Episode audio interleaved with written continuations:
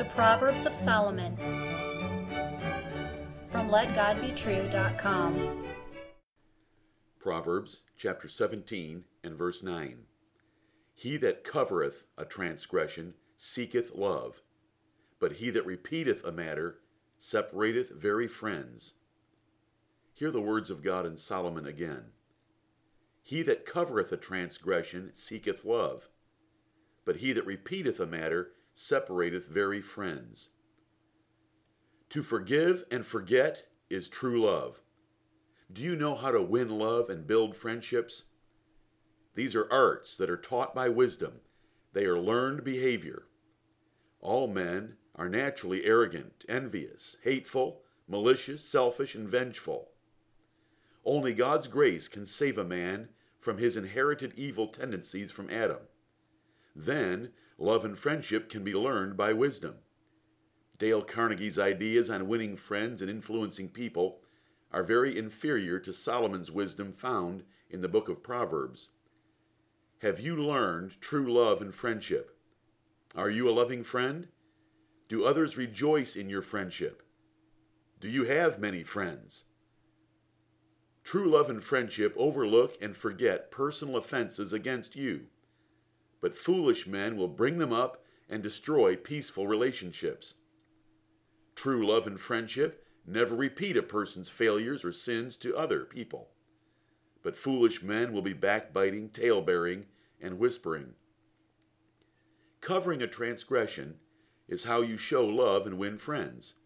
It is forgiving and forgetting personal wrongs others do to you.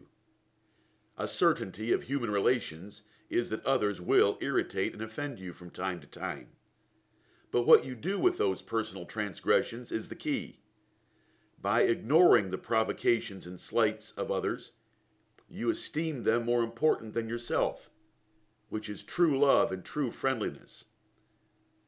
Wise men glory in the opportunity to pass over personal transgressions by others. Their discretion and self control defer and eliminate their anger. Nothing really ruffles them, especially the minor irritations that commonly occur among men. They know they have been forgiven much, so it is easy for them to forgive others. They know they have beams in their own eyes, so they do not worry about the minor specks in others' eyes. Covering a transgression is how you show love and win friends. It silences every backbiting tongue and drives away every talebearer and whisperer. It refuses to repeat rumors or facts that degrade a person's reputation. True love thinks no evil of others and does not rejoice when it hears of failures or sins in others' lives. Covering a transgression is burying news that reflects poorly on another's character. Love protects the reputations of others. Covering transgressions is not compromising with sin. If a man sins against the Lord, it must be dealt with differently than offenses between men. God's rules for handling these greater matters are dealt with throughout the Bible. You should never cover or overlook sin against God to win or keep friends. The topic at hand that is dealt with in this proverb is personal offenses that you may cover, or the failures and sins of others that are not your responsibility. If a man has repented of a sin, no matter how heinous, there is no love or profit in repeating it to others. Arrogant and rebellious men will not learn the wisdom of covering personal offenses, and ignorant and foolish men cannot learn it. Both pretend they must protect themselves by reminding others about their faults and weaknesses.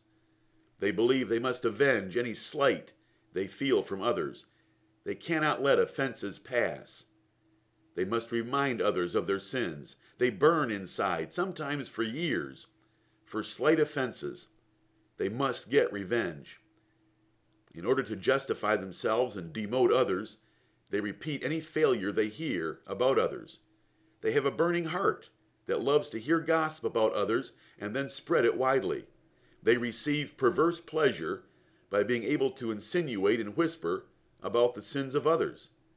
These wicked beasts do not know love and thus seldom have real friends.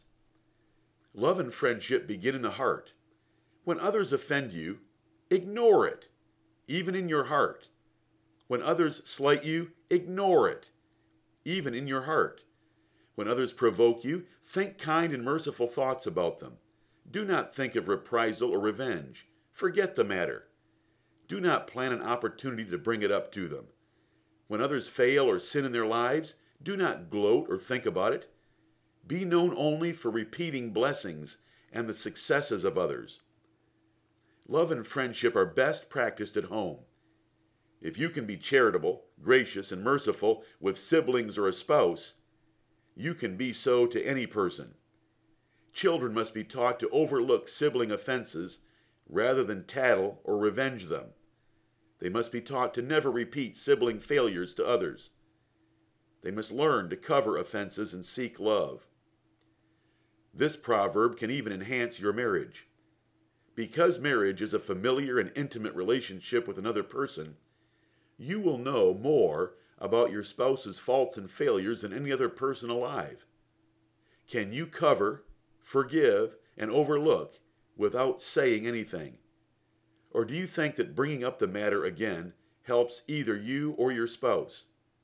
You know nothing about love, and you will eventually destroy your marriage by building walls between marital friends. Let this proverb be a reminder of how to enhance your marriage.